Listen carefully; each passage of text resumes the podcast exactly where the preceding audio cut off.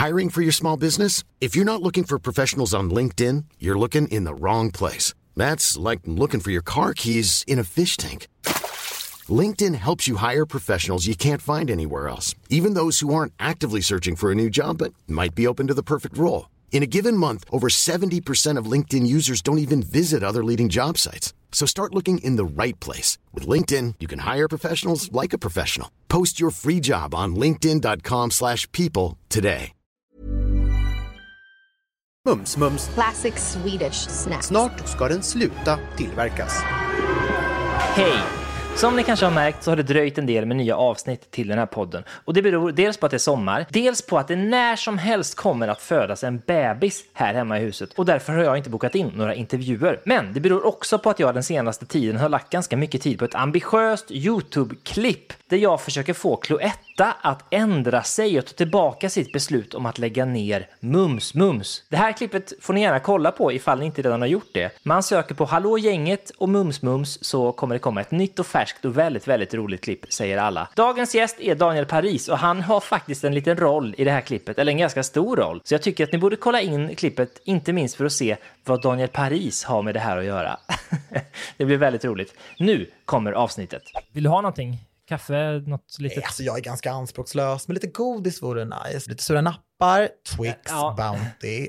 Absolut inte sötlakris. Nej. Jag vill ha de här Nej. salta fiskarna. Ta de vanliga Swedish Fish också, röda. Nej. M&M's, inte de med jordnötter i, alltså då kommer jag spy. Jag är inte allergisk, men jag spyr.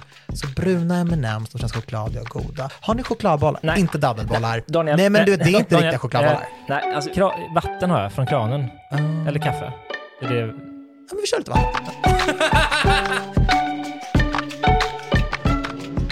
Daniel Paris är tv-profil och influencer. Dessutom är han socionom. Han har cirka 90 000 följare på Instagram, 40 000 följare på Twitter, 20 000 följare på TikTok. Han tillhörde dessutom det gamla blogggardet en gång i tiden och vann priset Årets toppblogg 2010. Han slog igenom för den breda massan genom att vinna realityserien Ung och bortskämd för ett antal år sedan. Sedan dess har han synts och hörts lite överallt, online, på tv, på radio och på scener. Nu är han här, Daniel Paris. Men gud så fint! Det var en fin introduktion. Ja. Alltså jag slutade ju twittra för typ så här sex år sedan för jag kände Ja. mig så himla cringe. Men jag hade ändå, jag hade så, jag hade typ 70k när jag var som oj. Men jag twittrade också typ så här 15 gånger om dagen. Då, då? Ja, men du vet de som typ lägger upp så här 15 TikToks om dagen. Ja. Jag var den personen på Twitter. Ja, just det. Men det var ju mer bara som en rolig grej. Jag har provat typ alla sociala medier Ja. som kommit vid ett eller annat tillfälle. Liksom. Ja, ja Twitter känns ju som... eh, Det, jag, jag tog med den för att det var så många följare ändå på det. Jag hade ändå mer förut. Ja. Jag var 40, vet, jag har inte gått in och kollat. Jag bara, ah. Men stämningen där var liksom inget för mig. Det är för mycket rasister och för mycket så här, nej. Det Ja. känns som att det, det, det, det här snärtiga, hårda dominerar där. Det är inte min grej bara. Nej, just det. Varför började jag prata om det? Jag uppmanar dig att korrigera fel.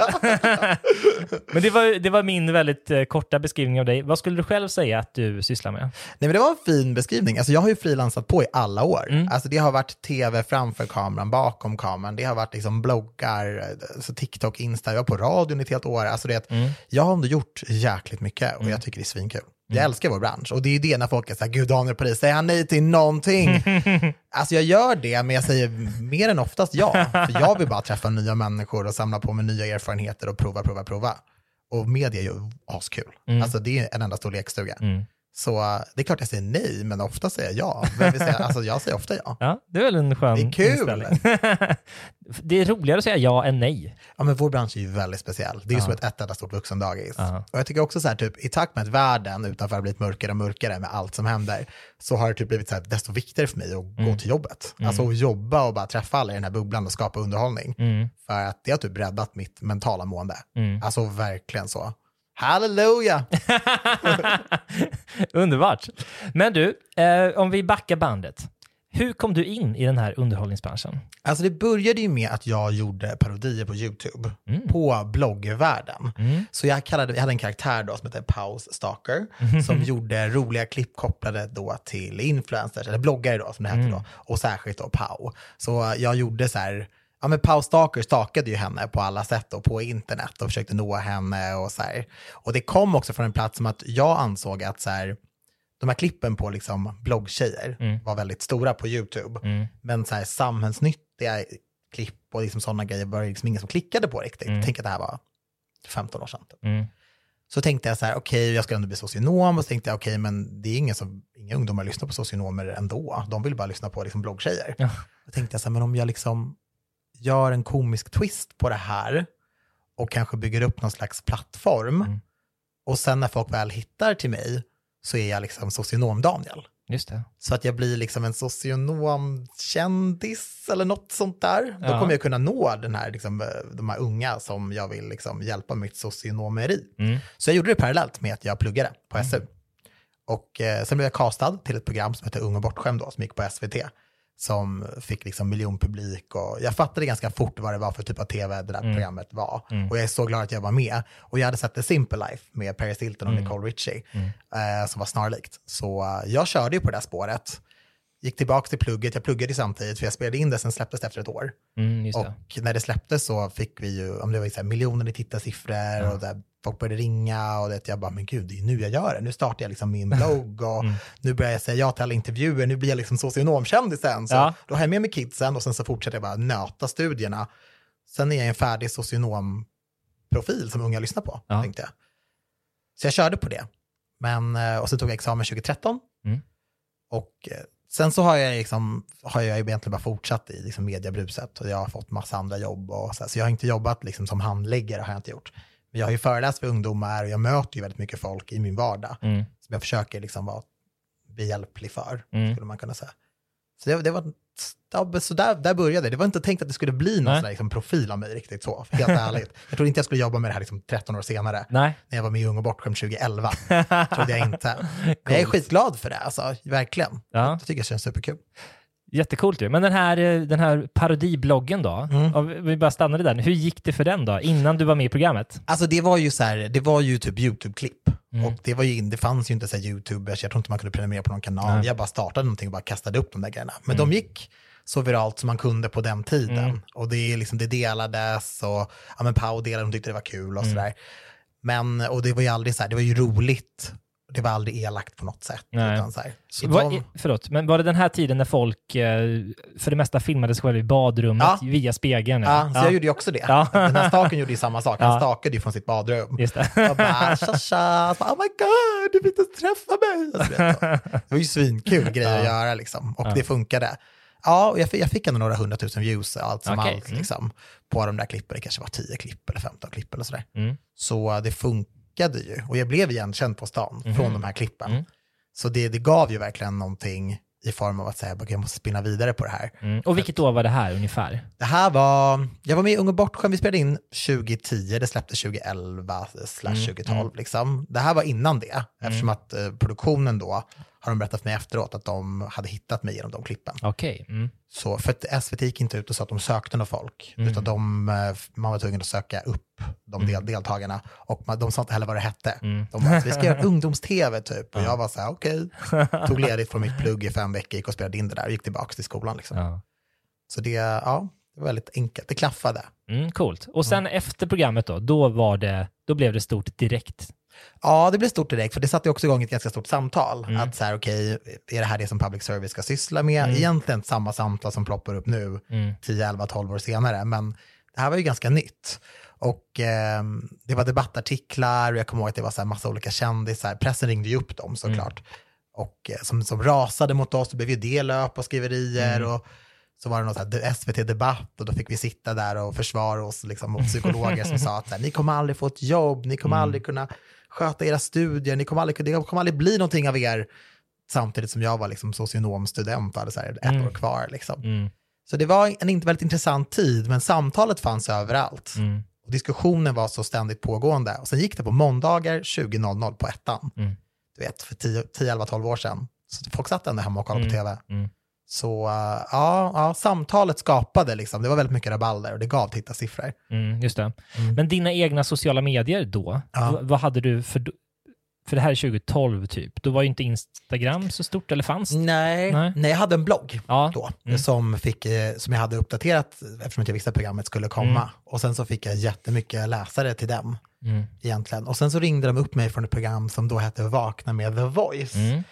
De behövde en person som kunde komma in en gång i veckan att ha som ett eget inslag där man pratade om lite allt möjligt.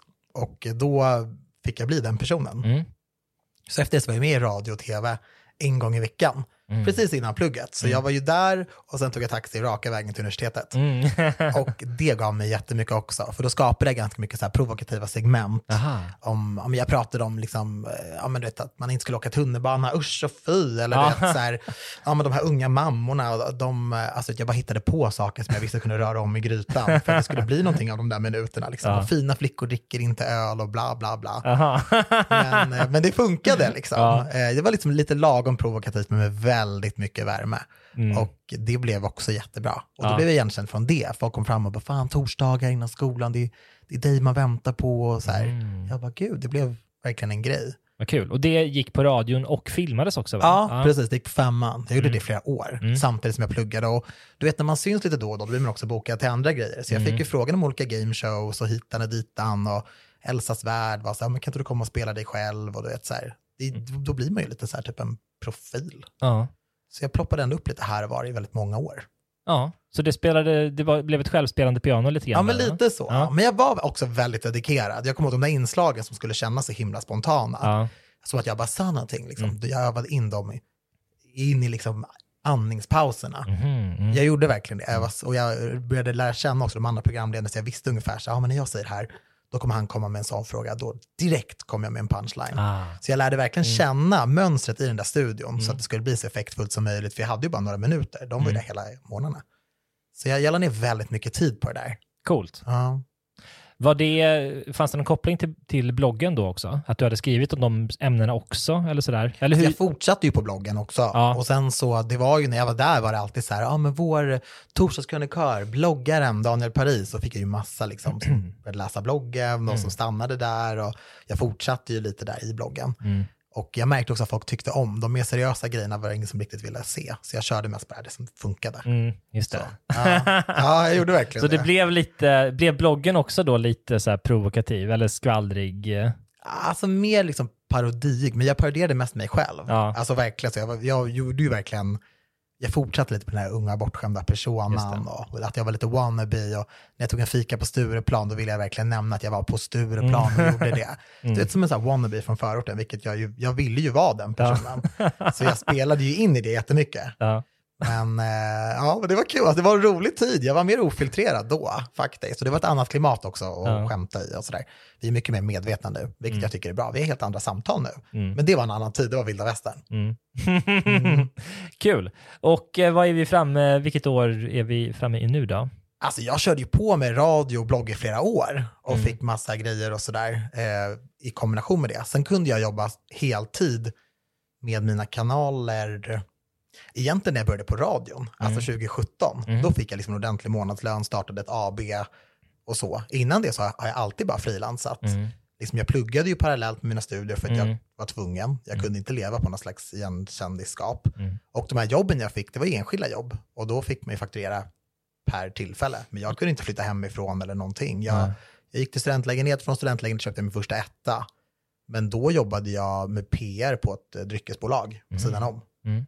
Så det har inte alltid gått att liksom leva på att vara Daniel Paris. Nej. Nej, nej, nej, nej, absolut inte. På den tiden fanns det ju heller inte så mycket pengar i branschen. Nej. Då fick man kanske en locktång om man hade Ja, tur. max. Och folk Ja. tog inte oss på allvar heller. Jag kommer ihåg Mm. när jag började med Instagram och var på någon inspelning och typ skulle lägga upp någon bild. Då var det lite så här, typ, men jag bara, men kan vi ta en bild också? Då var det lite så här, ska du ta en bild? Vart ska du lägga upp den? Mm. Ja. Eller vad då? Alltså. Man tänkte inte på sådana grejer. Medan nu när man gör tv-inspelning, det vet ju du, då är ju nästan Mm. Instagram en avgörande del. Att Mm. så här, det här är hashtaggen, lägg gärna upp. Förut, alltså nej men gud, folk har verkligen så här rynkat på näsan åt mig när jag velat plockat upp min mobilkamera eller Ja. bara, ah, det är en selfie, det går på en sekund. Liksom. ah, Okej då, man bara, mm. Ska bara veta vad det här kommer bli i framtiden. Du har inte kvar bloggen idag va? Nej, nej. vad hände? För det var ju ett skifte där när bloggare övergick till att bli YouTubers eller Mm. Ja. profiler på andra sociala medier. Ja, dels, jag bloggade ju på finance.se som la ner. Mm. Och, men jag gjorde ett, ja, ett fint avsked till bloggen innan. Jag kom upp mitt sista inlägg efter typ tio års bloggeri hette Vi kommer alltid ha Paris. Och då skrev jag liksom att här, tack för den här tiden och hur mycket den har betytt för mig. Mm. Från liksom en provocerande skitunge till, för på slutet skrev jag som mig själv, alltså från hjärtat och, Och så tänkte jag bara att så här, jag vill att det här ska vara en fin förlängning av mig på riktigt nu, Mm. inte min persona. Så det var fint. Sen la Finest ner. Jag startade väl Instagram. Det var ju för sig väldigt många år sedan, mest på kul i början Mm. som det ju var. Och sen blev det ju mer att man började få följare och det blev lite mer businessorienterat och man blev lite mer noga med sina bilder typ. Mm. Mm. Ja, men typ det. Jag, jag hakade liksom aldrig på den här YouTube-vågen riktigt heller. Jag kände att, typ att jag hade gjort ganska mycket där och visat ganska mycket av min personlighet. Men jag startade en podcast, gjorde jag med Anty, Mm. som är Mm. eh, YouTuber. Svinskön, svinhärlig, väldigt så här, färgsprakande person. Mm. Och sen så jobbade jag egentligen med, med gammal media. Mm. Radio och tv och, och, Mm. ja, och typ Instagram. Just det. Så då har du inte riktigt haft någon så här eh, strategi för dina sociala medier, alltså som en egen content-strategi där? Nej, nej. Nej. jag har inte tänkt så mycket strategi. Nej. Jag har mer tänkt liksom att så här, det här är jag. Mm. Jag har gjort också det här i så många år. Mm. Jag har gett så mycket av min så här, ungdom till den här branschen, Mm. till det här strategiska tänket och till att vara liksom, ja men radion till exempel, som Mm. jag sa, jag var ju så himla noga med allting och så här, ja men nu ska jag röra upp i, röra om i grytan och, och så tänkte jag bara så här, ja fast nu har jag gjort det i väldigt, väldigt många år, jag är en annan person nu, jag har liksom, jag har brorsbarn nu, jag är, jag är en annan människa nu, jag är inte så sugen på det där längre. Mm. Så nu är det, kommer jag vara mig själv till 100% Mm. och duger det, då får ni hänga med på resan. och vill ni inte hänga med på resan, bye! Då finns det massa andra att hänga på nu. Alla är ju influencers idag. Vi kommer alltid ha Paris. Vi kommer alltid ha Paris och vill ni inte ha Paris så bye! ja, men vad skönt. För att det viktigaste är att det funkar för en själv. Ja, Det är så viktigt och det är sånt som man kommit insikt med med åldern. ja. För många är ju ens sociala mediekonton det viktigaste de har liksom. Mm. Men du känner inte riktigt så? Alltså det är klart att här, jag skulle bli jätteledsen om min Instagram försvann. Mm. Mest för att, så här, ja, men dels för att jag gör ju samarbete med företag som jag verkligen diggar och Mm. har använt och, mig av i flera år och sådär. Men också så här för all dialog. Mm. Alltså jag håller kontakt med så, här, så mycket kompisar, Mm. så mycket branschkollegor, så många av mina följare som jag pratar med, men ofta, nästan dagligen vissa av dem. Mm. Jag skulle typ vara så ledsen om det bara försvann en dag. Mm. För att så här, mycket av min sociala interaktion, mycket av den pepp jag får, mycket av den kärlek jag får, mycket av så här, min egna så här, empatiska förmåga har jag utvecklat genom att prata med folk på internet. Mm. Jag har liksom inte en miljard kompisar att ringa eller umgås med Mm.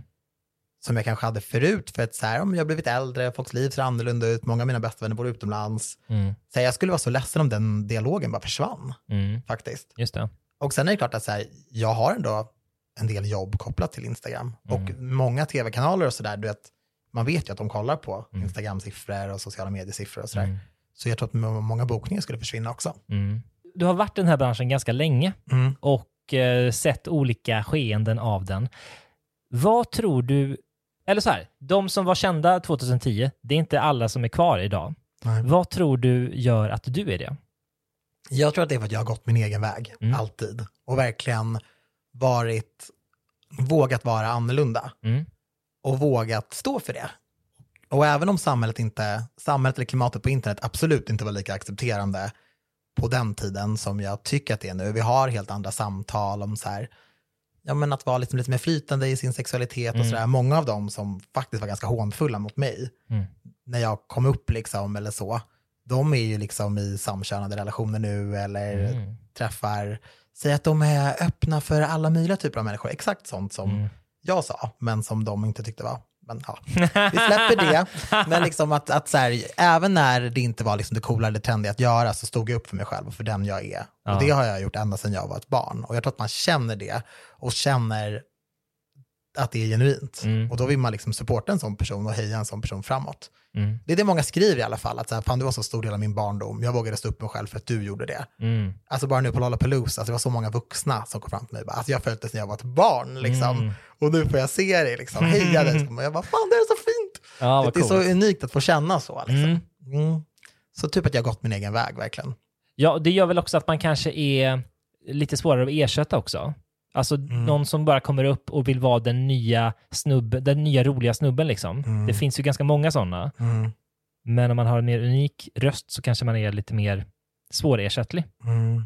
Ja, verkligen. Och sen att försöka vara alla till lags hela tiden. Mm. Det är ju jag ju kämpat jättemycket med. Jag har till och med gått i terapi för att jag har varit så people-pleasande förut. Mm. Men det gör ju också att, du vet, är du sådär himla ombytlig allting, till slut vet ingen vad du står för eller vem du Mm. är eller vad du gör, vad tycker du ens om liksom. Ja, det. Det är det så lätt att bara så här, tjoff, knuffa någon till sidan. Ja.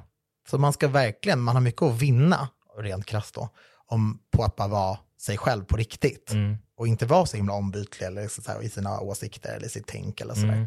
Men om du nu ser tillbaka på när du slog igenom och eh, när du växte och sådär, vilka tror du var motorerna i det? Dels då att du var dig själv, som vi just pratade om, men du var provocerande. Var det viktigt? Eh, många kanske blev provocerade av unge bortskämd eh, liksom, personan också. Mm. Vad tror du, liksom, vad, kan man jobba med att vara provocerande eller att vara... Ja, alltså det är väldigt intressant. Alltså jag tror typ, dels var ju Ung och bortskämd ett provocerande format, alltså namnet och paketeringen, att det gick på public service och allt sånt. Sen så, alltså min åsyn, den jag är, en liksom gaykille med utländsk härkomst som står för det och som har uppbackning hemifrån. Bara det är otroligt provocerande för väldigt många människor än idag, men absolut för 10, 11, 12 år sedan. Jag fick hat från liksom alla sidor. Jag fick hat från rasisterna, jag fick hat ifrån liksom, typ iranier, alltså människor från, liksom, från min sida. Och du vet, mina föräldrar fick kritik för att de typ var accepterande. Folk ringde ju hem till oss och bara så skrek på min mamma och pappa i telefonen för att de inte skämdes över mig. Så på det sättet så upprörde jag ju. Jag var på väldigt många människors näthinne, jag var på väldigt många, sam- väldigt många människors samtalsämnen. Liksom. Sen så här, alltså min, min provocerande del var ju mest så här, dels så sparkade jag alltid uppåt, aldrig neråt. Och jag var väldigt så här, självkritisk. Jag skojade ju mycket om mig själv. Och att jag var den här liksom wannabeen från förorten som skulle dricka kaffe på Stureplan och hänga med alla coola bloggtjejer och festa på, fast jag vet, knappt kom in på en klubb. Typ. Så jag har ju aldrig liksom så här, ja, men just den här grejen med att sparka uppåt. Ja. Jag tror att det har varit så viktigt för mig, aldrig någonsin neråt. Och det är klart att så här, ja, jag har rört om en del i grytan förut och jag gör ju fortfarande det av så här, de mest konstiga grejerna tycker jag ibland, för jag är ju bara jag. Men ja, rent krasst så är man ju inte ständigt aktuell, men då blir man ju någon som folk pratar om och Ja. tänker på och sådär. Ja, Men för mig är det bara, jag är ju bara jag. ja precis. Liksom. Ja, det, och det, det kanske är svårt att fejka det också, så att säga. Men, det, men som verktyg kanske det funkar ändå. Att vara lite... Ja, Att som man- verktyg. Ja, men så här, att man- ja, uppmärksammas både av de som gillar dig och som ogillar dig. Och, Mm. Ja, men så kan det ju bli. Men sen är det så himla svårt också. Det, folk kan ju, jag har ju så här vänner som är influencers, som är de mest oproblematiska, snällaste, finaste. Men de har ju också folk som bara, ah, nej men jag stör mig. Man bara så här, hur kan du störa dig på en person som är helt Mm. oförarglig liksom? Ja. Så det visar också på att här, man ska inte heller lägga för mycket av sitt eget självvärde i andras händer. För Nej. att, du vet, det kan ju svänga på en sekund eller så här. mm. Du måste vara grundstark i dig Mm. själv. Det är så lätt att liksom lägga hela sin... Alltså avgöra hur bra man är när man tittar på visningar eller prenumeranter och sånt där. Och det är klart att man själv kan sitta så där ibland och bara, så, "Ja, men den här bilden fick inte så mycket likes, eller jag fick inte så mycket visningar på det här, man undrar varför. Men man får liksom inte bli stirra sig blind på det där. Nej. Det är farligt. Vad tror du är det viktigaste personlighetsdraget om man vill jobba i den här branschen? Alltså den är så svår, tror jag. För att så här, jag vill inte heller säga så här, ja men att vara äkta och så.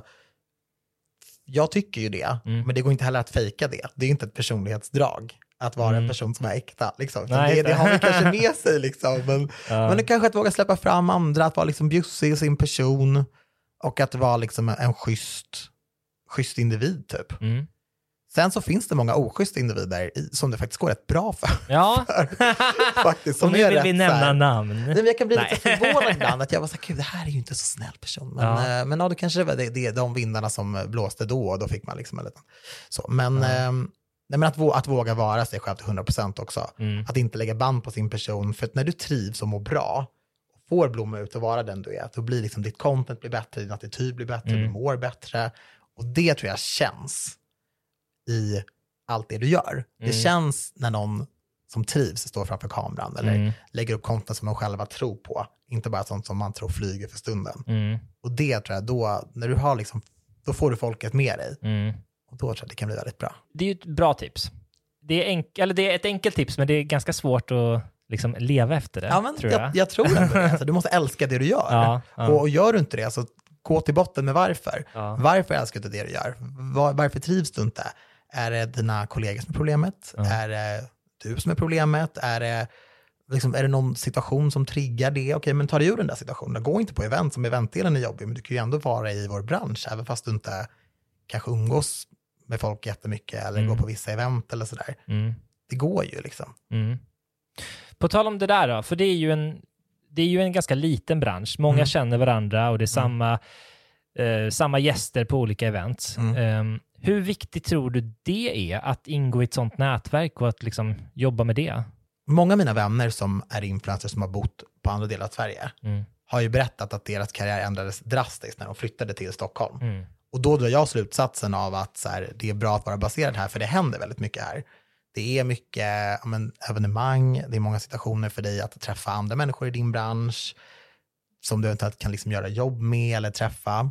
Så jag tror att så här, även om man kanske inte bor i Stockholm så kan det vara värt att ta sig till Stockholm ibland för vissa grejer. Mm. Sen så, så här, möten och så kan du ju ta ändå, men så jag tror ja, men att närheten till media tror jag faktiskt spelar ganska stor Hiring for your small business? If you're not looking for professionals on LinkedIn, you're looking in the wrong place. That's like looking for your car keys in a fish tank. LinkedIn helps you hire professionals you can't find anywhere else, even those who aren't actively searching for a new job but might be open to the perfect role. In a given month, over 70% of LinkedIn users don't even visit other leading job sites. So start looking in the right place. With LinkedIn, you can hire professionals like a professional. Post your free job on linkedin.com/people slash people today. Many of us have those stubborn pounds that seem impossible to lose, no matter how good we eat or how hard we work out. My solution is PlushCare. PlushCare is a leading telehealth provider with doctors who are there for you day and night to partner with you in your weight loss journey. They can prescribe FDA-approved weight loss medications like Wagovi and Zepbound for those who qualify. Plus, they accept most insurance plans. To get started, visit plushcare.com slash weight loss. That's plushcare.com slash weight loss. roll. Mm. Även om jag vet att så här, många kanaler, många tv-hus vill bredda den bilden. Och Mm. det händer ju mer och mer och jag tycker det är svinbra. Och sen så tror jag på, ja men jag tror mycket på den faktiskt, närhetsprincipen. Mm. Att det är lättare att ta chanser när de kommer och man kanske uppmärksammas eh, eller blir sedd av rätt personer och sådär. Ja, jag tror faktiskt det. För Ja. att väldigt många som jobbar med casting till exempel är stockholmare. Just det. Många bor och lever och verkar här. Mm. Och ja, men jo, för jag tycker att man märker det. För ser du en person i någonting, då ser du oftast den i allting. Mm. En sväng liksom. Och det är ju för att så här, ja, men det är lite samma folk som kastar och sådär. Ja. Så det tror jag på. Men sen också att liksom våga berätta om sina drömmar för folk. Typ, Mm. Jag träffar ju väldigt mycket folk i branschen och berättar ju så här, jag skulle vilja göra det här, jag har en idé om det här. Att så här, Mm. var generös med att berätta om det, för att oftast så kan folk liksom hjälpa dig framåt. Mm. Jag har ju fått jättemånga som berättat för mig att "Ja, men jag skulle vilja göra det här, jag tänker så. Då tänker jag ju direkt på dem jag känner som skulle kunna make it happen for you. Ja. Och det är ju för att man inte håller på sina grejer och tänker så här, men jag ska inte berätta, jag ska bara, jo men berätta om dina drömmar för att du vet aldrig vem som kan hjälpa dig dit. Ja, det där är ju, ja, verkligen. Det måste man ju... det är så lätt att tänka att jag ska, jag ska hålla på den här idén, jag ska ruva på den tills den är genial och sen ska jag sjösätta den och då ska jag så här. Man behöver ju feedback och man Ja. behöver hjälp och ibland är man inte själv den bästa personen att bestämma allting heller. Nej. Liksom. Nej. Nej, precis. Och det här tänket om att så här, gud, folk vill typ inte hjälpa eller folk är inte så glada för mig. Alltså du vet, den är så här, väldigt liten del som Mm. Kommer gå och sno din idé. Liksom. Eller det, jag vet ingen som, det går typ inte att göra Det, det. det är inte som studenterna på SU som gömmer böcker liksom. Alltså det där är bland det sjukaste jag har hört. Det är ett straff om man inte hålla på. Nej. Men det, är den där tiden också lite förbi. Ja. Alltså det, det är liksom, vi, vi, det där funkar inte längre. Nej. Men för att vara i den här loopen då, att bli påtänkt i olika sammanhang och Mm. att eh, liksom, ja, men få vara med, eh, kort sagt. Vad tror du man behöver för att vara i den loopen? Liksom? Ja, men vi har varit inne på det så här, det skadar inte att vara Stockholmsbaserad eller vara här någon gång ibland. Nej. Att liksom vara öppen och dela med sig om vad man vill, men mer liksom. Alltså den är svår. Alltså, jag, Mm. jag tror mycket på så här, tur och timing. Mm. Men om du kollar på vissa dokusåpor som går till exempel. Mm. ehm, kolla på Paradise Hotel, bara som ett exempel. Vissa säsonger, det är samma format, det har till och med varit samma programledare, men snarlika visningstider, samma tv-kanal. Mm. Vissa säsonger så får alla som är med asmycket följare, men andra säsonger, det är samma format, samma människor, så får man typ inga följare. Så mycket handlar också om att bara vara så här rätt i tiden. Mm. Typ jag hade ju tur att så här, programmet som jag var med i först, som ändå satte mig på folks hornhinnor, Mm. hade ju så här, det var när tv var jättestort. Och det var att SVT hade köpt in ett format. Mm. Alla har SVT. Och vad då lägger måndagar klockan åtta Mm. på ettan. Mm. Men två säsonger senare, då hade TV3 köpt programmet Mm. och la det, de har en helt annan tittarskara, alla har absolut inte TV3, Mm. och de la det på en helt annan tid och gjorde om i formatet. Mm. Så de fick ju kanske, om vi hade 1,2 miljoner tittare, på trean kanske programmet fick 200 000 tittare, Mm. eller 300 000.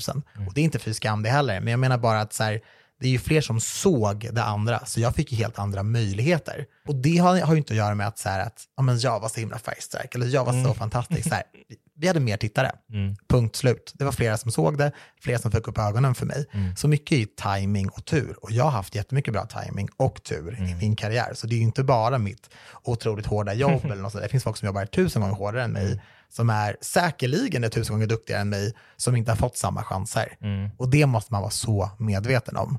Och det gör också att så här, om det är så att du är med i saker och kanske inte får av så mycket följare eller kanske inte slår igenom på det sättet som du hade tänkt med dina sociala kanaler, även om du inte är med i tv eller inte, så får man inte ta det för hårt heller. Utan så här, till och med Instagram har förändrats. Det vet ju säkert du. Jag menar förut så här, du kunde du göra, lägga upp en bild och faktiskt nå alla dina följare. Lägga upp en video och faktiskt nå alla dina följare. Nu har du tur om du når typ så här 20 procent. Så algoritmen har ju ändrats. Så det är en helt annan spelplan nu. Mm. Så mycket på att så här, inte ta allting så himla personligt. Det jobbar jag också på ibland. Mm. Det är så här, gud, ingen gillar min selfie liksom. Men det är så här, ingen har typ sett den. Nej. Du vet, det är en annan grej, eller det är sommar. Folk är inte, när Instagram var nytt, då satt alla på Instagram. Ja. Nu har det gått så här, typ tio år, alltså folk är inte ens på sociala medier på samma sätt. Nej. Så att inte ta allting så personligt. Hur tjänar du pengar? Jag tjänar pengar genom eh, reklamsamarbeten, Mm. Bland annat då på Instagram. Och sen så jobbar jag ju med tv. Jag jobbar ju på Postkodlotteriet till exempel. Mm. Och där, vi förnyar, vi har så årskontrakt. Mm. Och då får ha jag som en månadslön därifrån. Eller jag fakturerar, jag skickar en månatlig faktura där. Och Mm. Men sen- förlåt, ja. men det programmet, sänds det året runt eller? Ja, Ja. det sänds året runt. Jag spelar in nu på sommaren och liksom jul och nyår och Ja. sådär. Och då vi får ju runt- ledigt såklart. Alltså, jag menar inte så, men, men det, det är ju vinster hela tiden, så det spelas in. Ja, precis. tiden. Och du åker hem, för de som inte vet då, så åker du hem till folk som vunnit Ja. och delar ut ett... Pengar och Ja. bilar och kramas och det är tårta och blommor och så här svinsoft. Och det Mm. är verkligen supermysigt. Det är mycket att åka, det är det. Och jag blir ju rätt åksjuk i bil och sådär. Men, så det, men det är värt det. Jag har skitkul, det är ett skitmysigt team och det, jag älskar ju det där formatet. Ja. Och sättet jag var liten och sådär. Så det, och, och de betalar ju för mitt jobb liksom. Mm. Så då har jag som en månadslön. Sen är jag också en del, jag har varit på Efter fem en del Mm. och gjort um, TikTok-spaningar och vad som trendar i världen och vad det säger om vår samtid och så. Just det. Så jag får en ersättning därifrån också. Och det går också året runt? Ja, Ja. precis. Nu har jag bara kört ett halvår, men jag är lite mer återkommande. Ja. Men ehm, ja, så vi får se hur det blir efter sommaren. Men, så, det, ja, så det är typ sånt, jag är frilansare liksom. Ja. Och sen har jag pengar i mitt bolag, så jag tar ut samma lön varje månad oavsett. Just det. Så. Okej, men då, då är det lite längre och större uppdrag som är huvudsaken helt enkelt. Ja, och sen gör jag ju grejer som mig själv. Typ jag var med i Company Svan förra Ja, året till det. exempel. Mm. Det var ju, jag gjorde inte det som ett jobb, men de betalar för att man åker iväg för att man spelar in ett tv-program. Så. Men sådana grejer gör jag ju också. Mm. Ja, men typ Hela Sverige bakar för några år sedan och så. Mm. Men det gör jag ju inte i egenskap för att så här, nu ska jag tjäna pengar. Ja, just det. Men, men de, de betalar för det jobbet man gör. Mm. Fångarna på fortet betalar jag också, inte en miljard, men betalar. ja, ja, men exakt. Eh, har du någon uppfattning om hur stor del som är den typen av jobb, eller så här, å ena sidan de här liksom redaktionella jobben, Mm. typ som eh, Efter fem Postkodmiljonären, och som är reklamgig, typ. Mm. Jag skulle säga 70-30 tv, SoMe. Faktiskt. Jag, ja, jag skulle säga att jag har lagt fokus där ungefär. Mm. Och det är också tv som jag tycker är roligast. Mm. Jag tycker att det är skitspännande att både jobba bakom och, men också framför och vara en del av ett stort gäng och liksom ja, men ro någonting i land och skriva skämt och så här. Det, Mm. det är det jag tycker är absolut roligast. Mm. Och sen typ Instagram och sociala medier, jag tycker det roligaste där är ju nästan den kontakten jag har med människorna som är på plattformen. Just det. Dels med mina vänner och kollegor, men också med så här, typ följarna, alltså de som hör av sig. Jag försöker svara alla och jag tycker faktiskt att vi har ett nice samtal. Mm. Så. Så det är ungefär så jag har lagt, det, lagt upp det. Mm, härligt. Nu låter det som att du tycker att det är härligt att ingå i liksom, en redaktion och jobba på det sättet, men Mm. du, du har inte varit lockad att liksom, lägga allt krut på sociala medier och bara äga pucken själv, liksom. göra precis vad du vill. Jo, fast det gör jag ju. Alltså jag är inte med någon, någon så här team eller så Nej. på, på eh, sociala medier. Nej. Och det är så här, jag mejlar ju själv med företagen alltid och tar mina egna diskussioner och förhandlingar och sådana saker. Um, det skulle mer vara så här, det skulle vara kul att typ kanske typ skriva en serie. Mm. Eller du vet, så här, skriva manus för någonting. Eller så. Men jag tror inte folk liksom riktigt ser mig som den personen än. För Mm. att när jag, när jag jobbar redaktionellt eller i, är med och tweakar i manus och sådär, så är alltid redaktören så här, fan det här var skitroligt, eller jo det här var bra, eller ja det var kul, typ. Och gud nu låter det som att jag ska, men du vet så här, nej men du fattar, då, då blir Ja. de lite så här, ah, Ja, men jag märker också en förvåning i Ja, deras de har inte väntat bara, sig att du ska... Nej. Nej just det. De säger det här var typ kul. Ja. Så här, Du skulle kunna skriva manus. Ja, men du vet, och du vet så här, flera måste få upp ögonen för det tror Ja. jag, för att, eh, och, att, och fatta att så här, fan, jag är ändå ganska witty och Mm. så här, det funkar. Så vi får se. Jag, jag, ja, jag, jag jobbar faktiskt på en grej. Ja, det gör det. Ja, Jag jobbar på en liten grej. Till sociala medier. Nej, alltså på, jag skriver på en serie. Okej. Och det roliga var att jag, jag bollade det här med Martina Haag och hon bara, Ja. Daniel säg ingenting till någon, skriv i hemlighet. För att så här, gör det bara. Och nu berättar jag det för dig. Ja, Men, eh, i, I en podd. Ja, men, eh, men det är kul, vi får se vad det blir av det. Liksom. Ja, det är en liten idé jag har haft. ehm, En humorserie? Mm. Mhm, We'll Spännande. see. Ja. Om något så är det jävligt roligt. Det känns som att jag skriver på en roman själv. Liksom. Ja, vad kul. Blir det något av den så blir det något av den. Blir det inte det, ja du har haft väldigt roligt på vägen. Det Och det, verkligen, det är ju helt rätt. Mm, det är kul. Det är väl, eh, vad heter han, Björn, ehm, han eh, filmaren som vinner priser hela tiden. Östlund? Ruben Östlund, Ruben ja. Östlund. Han eh, tjatar väl sönder sina idéer innan de Ja, släpps. men det är det, och kolla på honom. ja, exakt. Oscars-nominerad. Exakt, så Martina, släng dig i väggen. Låt han, låt han prata. Har du sett Triangle of Sadness? Nej, jag har inte det. Alltså. Den är så bra. Ja, han är ett geni. Okej, han är den som nöter alltså. ja, ja han, han drar alla idéer med alla han träffar, tydligen. Underbart. Jag kan verkligen tänka mig det. Mm. För jag har ju bara sett honom på bild eller sådär. Mm. Jag skrev till honom efter Triangle Sadness. Jag bara, wow. Wow, bara wow. Han bara, tummen upp.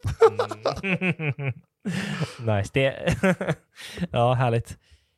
Eh, ja, men okej. Eh, gött, men då, då känns det som att du får ut både och då. Du får Mm. liksom eh, frihet på sociala medier och så får du lite sammanhang i redaktionerna typ. Ja, Ja. ja, det skulle jag verkligen säga. Under covid var det också jätteskönt att så här, jag hade ju till exempel Postkoden då, Mm. och att faktiskt få liksom komma till kontoret och se alla ansikten. Jag kommer ihåg att jag sa det någon gång, jag bara, alltså det är så skönt att se er. Ja. Jag är så glad att se er. Och att det ändå känns som att det stormar, världen brinner, men här är ni. Och jag blir så glad för att jag har det här. Ja. För att man var ju bara hemma innan. Ja. Liksom. Och jag, Ja. tyckte det var jätte, jag kommer ihåg att jag tyckte det var jättejobbigt. ja. Och jag såg verkligen fram emot att så här, få komma till ett kontor, få se lite folk och känna att allting ändå är som vanligt. Nu var det inte det. Nej, men, den här att liksom- känna lite så. Ja, men det var skönt. Mm. Det gjorde mycket för min mentala mående där och då. Hur avgör du om någonting du har gjort gått bra eller dåligt? Tänker du så tv eller tänker du sociala Ja. medier? Eller? Både och egentligen. Men ett, ett gig som du jobbat med och sen så har det sänts eller du har publicerat det och sen så ska du utvärdera. Gick det här bra eller dåligt? Men med tv så brukar jag tänka, jag tycker man känner typ lite där och då, att Mm. gör vi någonting som är bra, gör vi någonting som är kul, behöver vi spicea det här, kommer det här flyga, Mm. lite så, stämningen teamet emellan kan jag känna ibland så här, är nästan avgörande, i alla fall för så här, min upplevelse av någonting. Just det. Sen, sen så kan man ju tänka på så här, ibland får man jättemycket respons. Typ, när jag var med i Company Svan, nu var inte det ett jobb, jag gjorde det för min egen personliga utveckling, Mm. men jag fick enormt mycket respons. Jag fick Mm. jättemycket meddelanden, jag fick jättemycket, många folk som, hörde av sig, folk kom fram till mig på stan, du vet, en helt annan målgrupp kom fram till mig på stan, alltså Mm. som, men du vet, så här, typ män som har gjort militären eller Mm. så, bara så här, fan, jag har så mycket respekt för dig, min bild av dig har ändrats helt, liksom bara av det här programmet. Och då hörde jag faktiskt av mig till Anders som jag press, jag bara du, så här, går tittningen bra? Mm. För jag får så sjukt mycket respons. Liksom. Han bara, vi, vi är så glada för tittarsiffrorna. Liksom. Mm. Så det gick ju lite hand i hand med Ja. den responsen jag fick. Det. Sen så satte inte jag mitt, jag sätter ju aldrig mitt värde i, i feedback. Det går inte. För det, du kan inte leva så. För att om du blir för glad för det positiva, då kommer Mm. du bli helt förkrossad för det negativa. Ja. Men då gick det lite hand i hand med att så här, okej, nu är det så många som kommer fram att jag nästan tror att det är, så här, det är ett prank typ. Liksom. Och då han bara, vi har jättemycket tittarsiffror. Ja. Så då märker jag ju det. Och sen på Instagram, ja, alltså så här, när man skriver reklam och när man skriver samarbete, då går ju intresset ner. Mm. Man- Du får mindre kommentarer, det känns mindre genuint, för att av någon anledning så signalerar det här reklam eller i samarbete med då tror folk att så här, det här är köpt, det här är inte på riktigt. Det syns ofta, i alla fall för mig, i, liksom, i siffror och i engagemang och sådär. Mm. Men så då kanske jag tänker lite att så här, ja, det här var ju ändå reklam, men det gick, det gick så här och, och så. Då utvärderar jag lite från liksom, ja men, en, en 360 view, att jag kollar på det from the outside. Mm. Men kunderna är liksom alltid nöjda och är så här, ja det här var skitbra och så här, om jämfört med andra samarbeten som vi har gjort så har dina grejer gått väldigt bra. Och så här. Jag tror att det känns ändå att så här, jag gör inte så mycket samarbeten, så när jag väl gör det så är det ändå så här, jag gillar det här. Jag lovar, jag gillar det här. Så Ja, desperat för Mm. pengar är jag inte, jag lovar. du vet, så lite så. Ja. Så det är väl sådana parametrar egentligen. Liksom. Just det. Man märker när någonting går bra. Ja, det är mer en känsla då. Ja, det är mer en känsla. Det är inte som att du så här, det ska vara 30% av mitt följarantal, annars är jag missnöjd. Ja, nej, nej, jag kollar aldrig på den Nej. typen av statistik. Jag vet ju att man inte når ut på samma sätt längre, för Mm. jag pluggar väldigt mycket Instagram till mina så tv-inslag och sånt. Just det. Men, men jag, jag stirrar mig inte blind på så målgrupp och de har sett och den har sett. Eller så Mm. här. Det, jag vill inte öppna den, eh, den boxen, Ja. för då kanske jag börjar bli förstyrd av det. Då kanske jag bryr mig för mycket. Ah. Ja. Och ändra på det själv då? Ja, men det kanske. Alltså, tänk så blir det så. Ja. Liksom. Och, och jag vill inte det. Nej, det är nog lätt hänt. Mm. Vad skulle du vilja ge för tips till någon som vill börja jobba med sociala medier idag?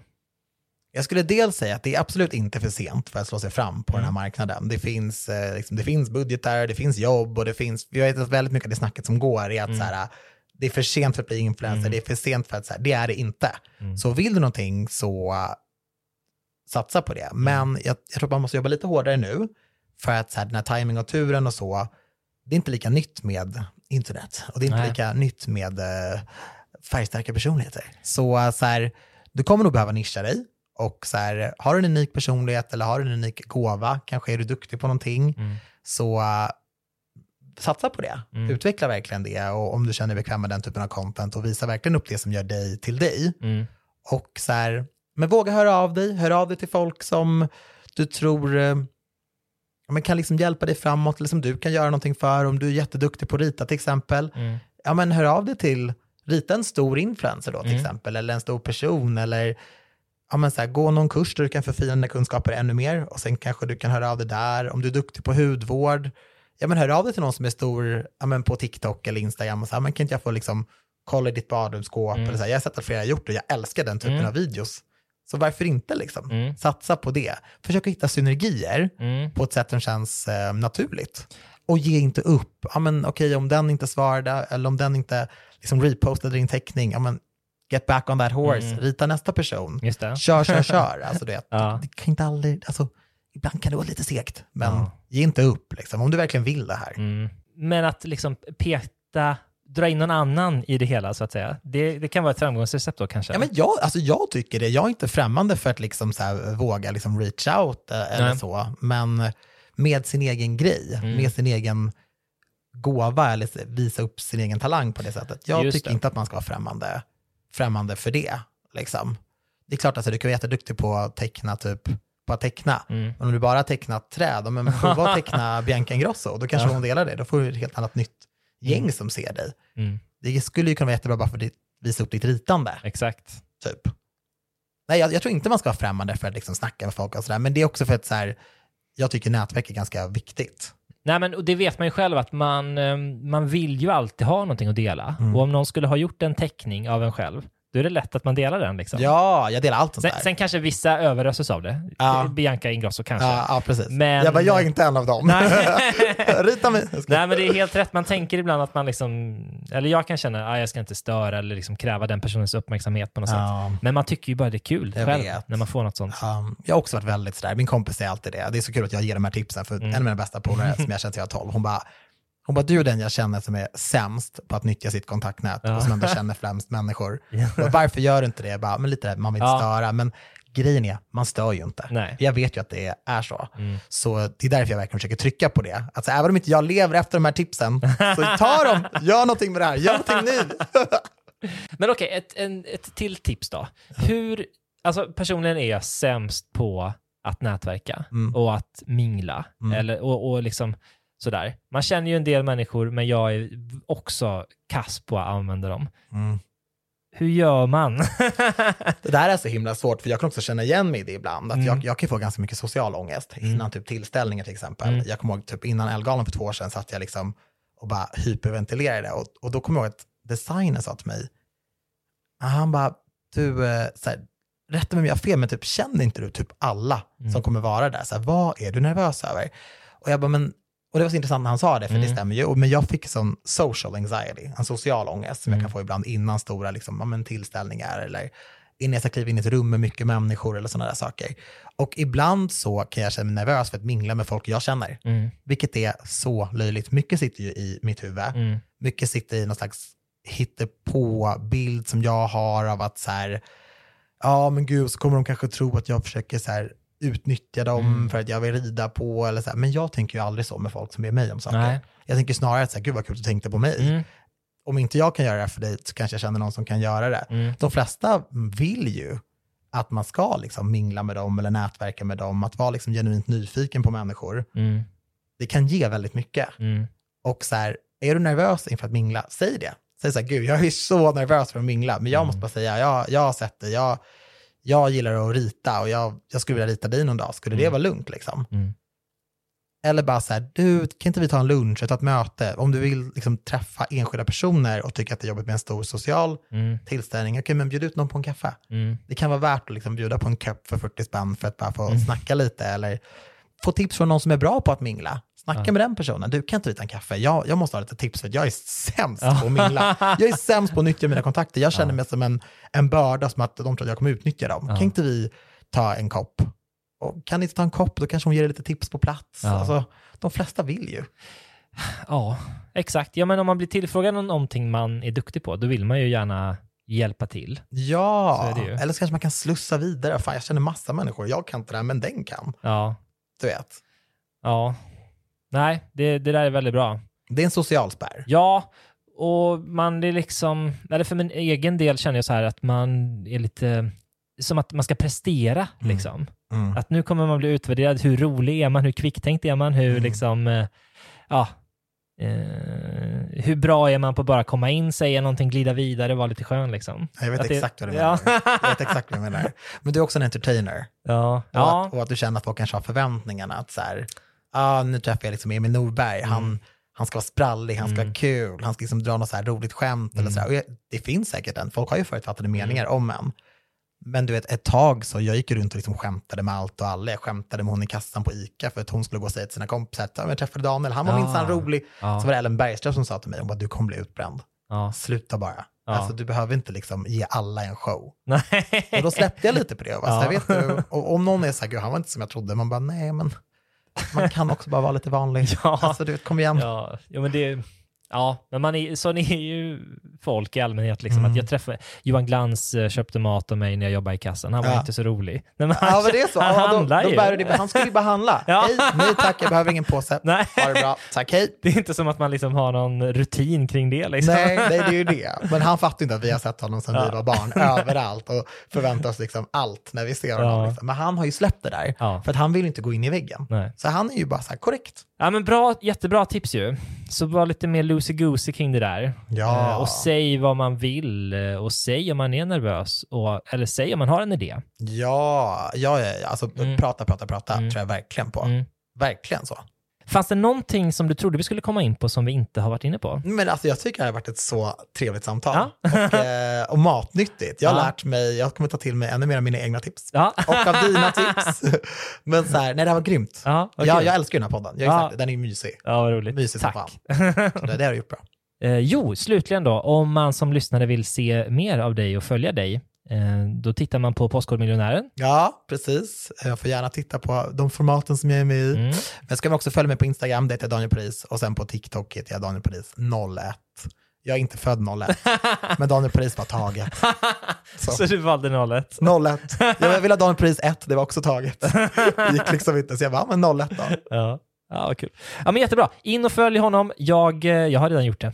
Jag följer dig också. Ja, kul. Jag älskar ditt pappaliv. Ja. Mixat med massa annat. Mm. en ömsesidig puff där på slutet. Stort tack för att eh, du var här och ni som har lyssnat, eh, tack till er också. Tack själv. Puss och kram. Hej, hej!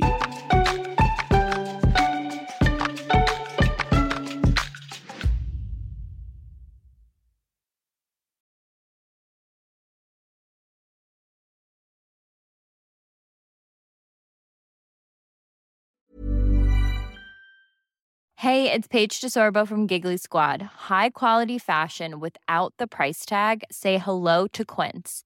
I'm snagging high-end essentials like cozy cashmere sweaters, sleek leather jackets, fine jewelry, and so much more. With Quince being 50 to 80% less than similar brands. And they partner with factories that prioritize safe, ethical, and responsible manufacturing. I love that. Luxury quality within reach. Go to quince.com slash style to get free shipping and 365 day returns on your next order. Quince.com slash style.